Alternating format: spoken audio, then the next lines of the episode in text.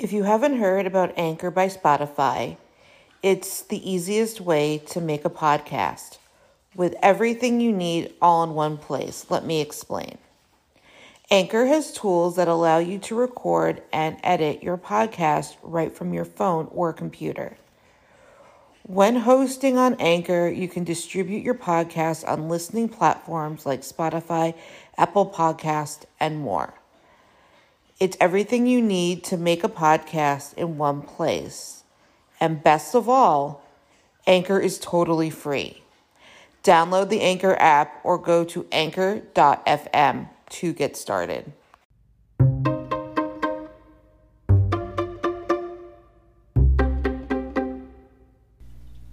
Thank you for listening to the Fierce Autie podcast, where we talk about disability, quackery, parenting, and Jewish life. Over the past few decades, scientists have not stopped trying to find the cause of autism. They have been ignoring the autistic community's plea that we don't want to be cured, we just want accommodation so we can be the best we can be. Mice predicting autism? Recently, there was a study at the University of Virginia put out in the Journal of Immunology connected the pregnant mother's microbiome, bacteria in the gut, to autism. They took the idea that a large part of the immune system is in the intestines, which is true, and that there are markers in the gut whether or not a person may develop certain autoimmune conditions such as lupus or type 1 diabetes. They thought that the microbiome would predispose a person to autism, a neurological difference, which makes zero sense. They rationalize it by saying recent studies suggest autism is often associated with dysregulated immune responses and altered microbiota composition.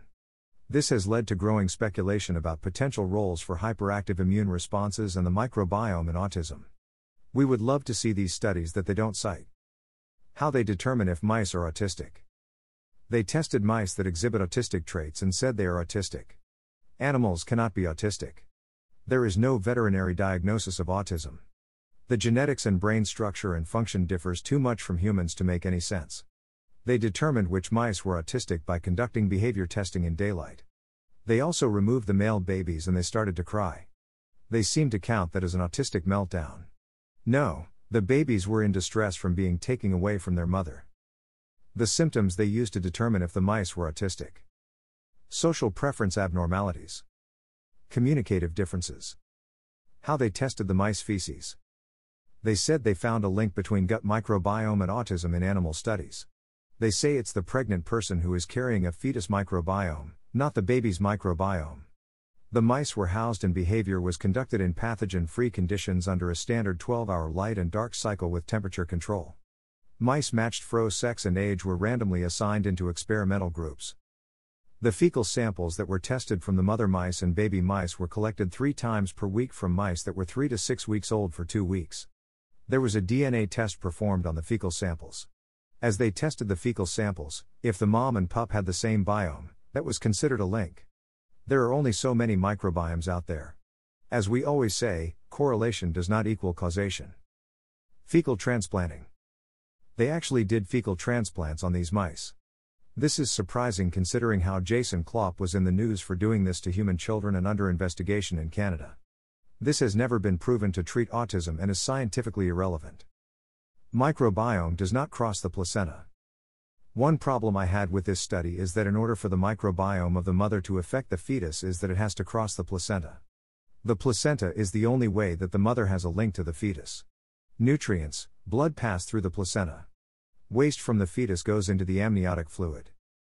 A study was published in the American Journal of Obstetrics and Gynecology called No Evidence for Placental Microbiome in Human Pregnancies at Term.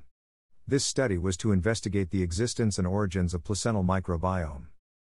This study was a cross sectional study comparing samples from two group software full term births 50 pregnant people not in labor with an elective cesarean and 26 with natural deliveries. The comparisons were performed using amino acid, polymerase, reaction amplification, and DNA sequencing techniques and bacterial cultures.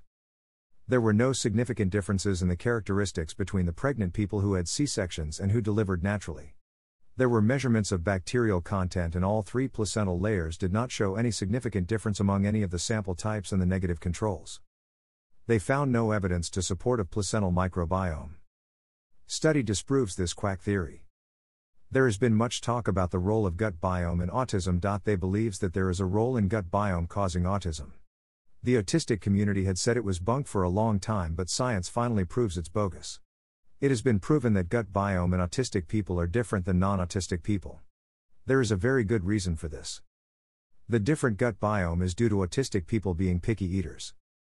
A study that was published in the scientific journal Cell disproves this theory, and the autistic community is rejoicing. The study worked with the Australian Autism Biobank. This includes extensive clinical and biological data from autistic children and their families. It also included the Queensland Twin Adolescent Brain Project. They compared microbial DNA from stool samples of 99 autistic children to two groups of non autistic children 51 of their siblings and 97 unrelated children. They also looked at clinical, family, and lifestyle information. This includes the diet as well. They found no evidence for a relationship between autism and measures of the microbiome as a whole, or with microbiome diversity. Only one bacterial species out of more than 600 showed an association with autism. They found no evidence for other bacterial groups that have been previously reported in autism. Instead, they found autistic children were more likely to be picky eaters, which is consistent with earlier studies, and this was related to autistic traits such as sensory sensitivity and special interests. They also found that pickier eaters tended to have a less diverse microbiome and runnier stool. This can cause some autistic children to have gastrointestinal issues. Sources https colon slash slash www.iflscience.com slash health and medicine slash autism could be linked to mother's gut microbiome slash. Click to access gimunol.1701755.full.pdf https colon slash slash www.sciencedirect.com slash science slash article slash p slash s00029378203098444 https colon slash slash theconversation.com slash gut bacteria don't cause autism. Autistic kids microbiome differences are due to picky eating 170366 don't forget to subscribe or follow on spotify apple podcasts facebook twitter youtube and instagram. Keep on speaking your truth and never let your flame burn out. Thank you for listening